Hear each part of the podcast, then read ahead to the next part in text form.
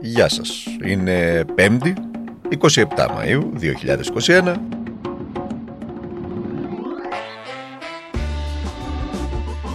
Είμαι ο Δημήτρης Χατζηνικόλας και ακούτε το καθημερινό podcast του Τμήματος Πολιτικών Ειδήσεων του Ντοκουμέντου.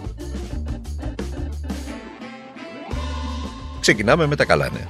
Πάντα με τα καλά νέα.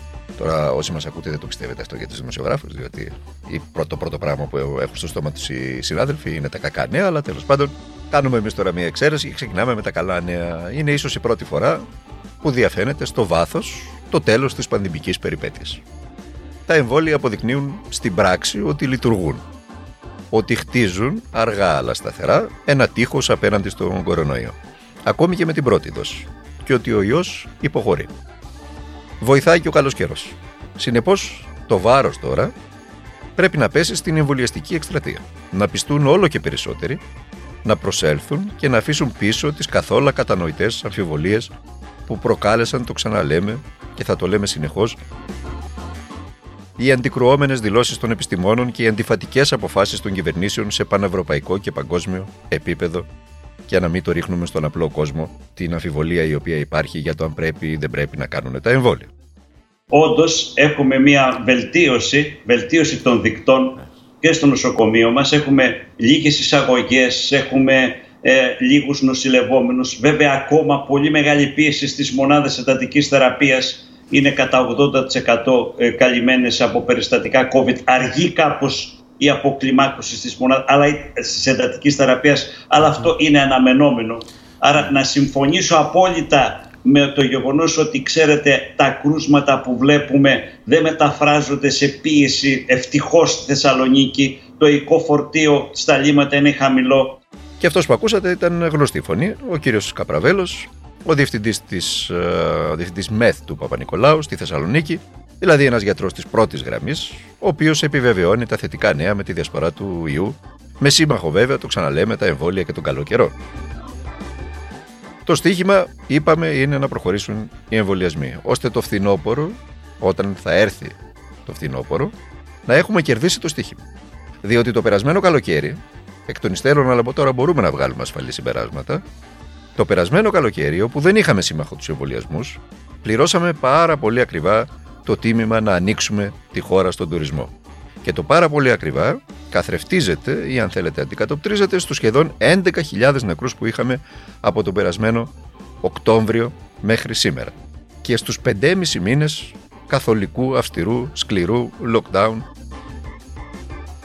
αυτό το διάστημα.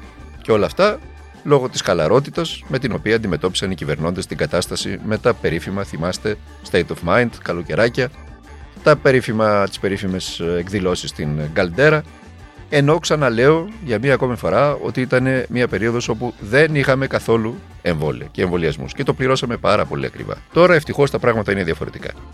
Έχουμε σύμμαχο τα εμβόλια, συνεπώς νομίζω ότι για πρώτη φορά, όπως είπαμε και πιο πάνω, αρχίζει να φαίνεται στο βάθος, στο αρκετό βάθος, ε, ένα φως στο πανδημικό αυτό τούνελ. Κύριο μέλημα της κυβέρνησης στη φάση αυτή είναι η ενίσχυση του τουριστικού ρεύματος προς τη χώρα μας. Έχουν ήδη ληφθεί όλα τα αναγκαία μέτρα ώστε να λειτουργεί ως ασφαλής τουριστικός προορισμός και αναπτύσσονται στοχευμένες δράσεις για τη μέγιστη δυνατή προσέλκυση επισκεπτών. Στην κατεύθυνση αυτή είναι εξαιρετικά θετικό το γεγονός ότι η Ευρωπαϊκή Ένωση, διαψεύδοντας τις ντόπιες Κασάνδρες, υιοθέτησε την πρόταση του Πρωθυπουργού Κυριάκου Μητσοτάκη και προχωρά στην εφαρμογή Ευρωπαϊκού Ψηφιακού Πιστοποιητικού COVID που θα διευκολύνει τις μετακινήσεις Ευρωπαίων πολιτών. Και αυτή που ακούσατε ήταν η κυβερνητική εκπρόσωπος, η κυρία Πελώνη. Προκαλεί εντύπωση, πραγματικά προκαλεί εντύπωση, η προσπάθεια στελεχών της κυβέρνησης και των μέσων μαζικής ενημέρωσης, τον ίδιο σκοπό τραγουδάνε αυτά τα δύο, τα στελέχη της κυβέρνησης και τα περισσότερα μέσα μαζικής ενημέρωσης, να αποδώσουν κάθε πρωτοβουλία, ακόμη και σε ευρωπαϊκό επίπεδο, στον Πρωθυπουργό. Το λεγόμενο πράσινο πιστοποιητικό προωθείται, ναι, είναι αλήθεια, και σε ευρωπαϊκό επίπεδο, παρά τις αντιρρήσεις που αρχικά υπήρχαν, για παράδειγμα, από την ε, καγκελάριο Μέρκελ. Και παρά το γεγονός ότι εισάγει διαχωρισμούς μεταξύ εμβολιαστέντων και μη, χωρίς να είναι υπεύθυνοι οι πολίτες γι' αυτό. Εδώ λοιπόν, γύρω από αυτό το θέμα, αναπτύσσεται ή θα πρέπει να αναπτύσσεται ένας γόνιμος διάλογος και θετικός κατά τη γνώμη μου προβληματισμός και όχι θριαμβολογίες για το πρόσωπο του Έλληνα Πρωθυπουργού, ο οποίος ομολογουμένως ήταν από την πρώτη στιγμή ένθερμος υποστηρικτής του λεγόμενου πιστοποιητικού. Η επίσημη πάντως εφαρμογή του στην Ευρώπη, σε ευρωπαϊκό πανευρωπαϊκό επίπεδο, αναμένεται την 1η Ιουλίου. Έτσι δηλώνουν οι κυβερνώντες. Διότι ε, από τις δηλώσεις μέχρι την εφαρμογή υπάρχει πάντα πάρα πολλή δρόμος, συνεπώς πρέπει να κρατάμε όλοι μικρό καλάθι. Βέβαια, η κυβέρνηση στην ημεδαπή βιάζεται. Βιάζεται πολύ, δεν κρατιέται και αύριο Παρασκευή ο Πρωθυπουργός θα παραστεί στην παρουσίαση του ψηφιακού πιστοποιητικού COVID από τον αρμόδιο Υπουργό Ψηφιακής Διακυβέρνησης, τον κύριο Κυριάκο Πιαρακάκη. Ο λόγος που το κάνει αυτό είναι διότι η κυβέρνηση σχεδιάζει ε, να μην πάει χρονικά τουλάχιστον, να μην περιμένει την 1η Ιουλίου, όπου θα κυκλοφορήσει και επίσημα το πράσινο πιστοποιητικό στην Ευρώπη, αλλά να προχωρήσει από τώρα στην εφαρμογή του με διμερείς ε, συμφωνίες με άλλες χώρες. Να κάνει δηλαδή μια διμερή συμφωνία, για παράδειγμα, με την ε, Αυστρία, έτσι τυχαία λέω, ε, επειδή είναι και φίλοι με τον κύριο Κούτ και ομογάλακτη στο Ευρωπαϊκό Λαϊκό Κόμμα, και να ισχύσει το πράσινο πιστοποιητικό στις ε, επαφές των δύο χωρών και στις επαφές των πολιτών μεταξύ των δύο χωρών. Όσοι δηλαδή αστριακοί έρχονται στην Ελλάδα για διακοπές, να, να είναι εφοδιασμένοι με το πράσινο πιστοποιητικό και να μπορούν να περνάνε ελεύθερα. Ή όσοι Έλληνες θέλουν να πάνε στην Αυστρία, για παράδειγμα, για διακοπές, με το πράσινο πιστοποιητικό να μπορούν να το κάνουν χωρίς κανένα πρόβλημα. Στην παρουσίαση λοιπόν την αυριανή θα παραστεί και ο πρόεδρος του Ευρωπαϊκού Συμβουλίου, ο κ. Σάλς ε, Μισελ, αλλά και ο αντιπρόεδρος της Ευρωπαϊκής Επιτροπής Μαργαρίτη Κινά. Αυτό ε, σημαίνει ότι οι Ευρωπαίοι στηρίζουν την πρωτοβουλία αυτή. Ακόμα και χρονικά πιο μπροστά από ότι θα το, κάνει, θα το κάνουν οι Βρυξέλλες. Ο κύριος Κινάς, βέβαια, τώρα παρότι Ευρωπαίος Επίτροπος και αντιπρόεδρος της της Ευρωπαϊκής Επιτροπής, εδώ και καιρό λειτουργεί ω ε, σπόνσορα της κυβέρνησης της Νέας Δημοκρατίας, από την οποία άλλωστε και προέρχεται πολιτικά. Απαράδεκτο, το έχουμε πει και το έχουμε επισημάνει πάρα μα πάρα πολλές φορές. Τι άλλο είπε η κυρία Πελώνη που μας αφορά; Ότι από αύριο Παρασκευή 28 Μαΐου ε, επανεκκινούν τα ζωντανά θεάματα και ακρώματα και ακροάματα σε υπαίθριους χώρους, δηλαδή τα θέατρα, ας πούμε για παράδειγμα.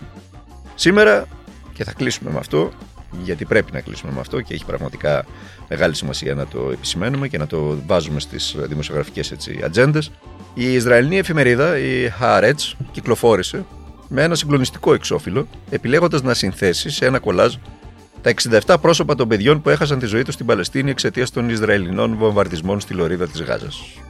Το συγκλονιστικό εξώφυλλο της εφημερίδας των συναδέλφων αναδημοσίευσε στο Twitter του ο δημοσιογράφος ο Λουίς Φίσμαν, ο οποίος εργάζεται στις χώρες της Μέσης Ανατολής, γράφοντας από κάτω Σεβασμός η Ισραηλινή εφημερίδα Χααρέτ, τι οποίε οι αναγνώστες επίσης στέλνουν τα παιδιά τους να πολεμήσουν στους πολέμους του Ισραήλ, δημοσιεύει τα ονόματα και τις φωτογραφίες των Παλαιστινίων παιδιών που σκοτώθηκαν από το Ισραήλ στη Γάζα. 67 παιδιά σκοτώθηκαν στη Γάζα. Αυτό είναι το τίμημα του πολέμου. Αυτό δεν έχει ξανασυμβεί, γράφει ο καλός συνάδελφος Λουίς Φίσμαν για την πρωτοβουλία της Ισραηλινής εφημερίδας. Το επιλέγουμε και το αναδεικνύουμε.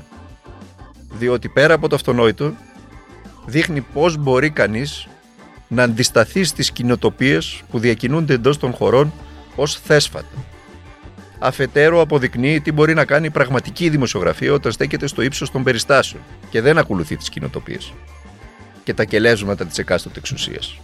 Και κάτι ακόμα. Είναι κόλαφος για όσου στην ημεδαπή σήκωσαν το προηγούμενο διάστημα τη σημαία των δίθεν εθνικών συμφερόντων απέναντι στο δίκαιο των λαών. Εδώ καταλαβαίνουν και κατανοούν όσοι θα μας ακούσουν τι ακριβώς λέμε και ποιους ακριβώς φωτογραφίζουμε. Εδώ θα είμαστε να φωτογραφίζουμε αυτούς τους ανθρώπους αν δεν αλλάξουν σκοπό, που δεν αλλάζουν σκοπό. Στο χωριό μου λένε ότι το γαϊδούρι δεν αλλάζει περπατησιά. Αλλά εμείς εδώ είμαστε για να του δείχνουμε το σωστό δρόμο και να μην τον ακολουθούν τα άλλα γαϊδούρια να έρχονται προς το σωστό δρόμο. Αυτό πρέπει να κάνει η ζωή, έτσι προχωράει η ζωή, με αυτόν τον τρόπο. Μέχρι αύριο, Παρασκευή, τελευταία, τελευταίο podcast της εβδομάδας. Ε, να περνάτε καλά, να είστε καλά, να προσέχετε τους εαυτούς σας και τους οικείους σας, γιατί δεν μας χαρίζετε τίποτε στη ζωή.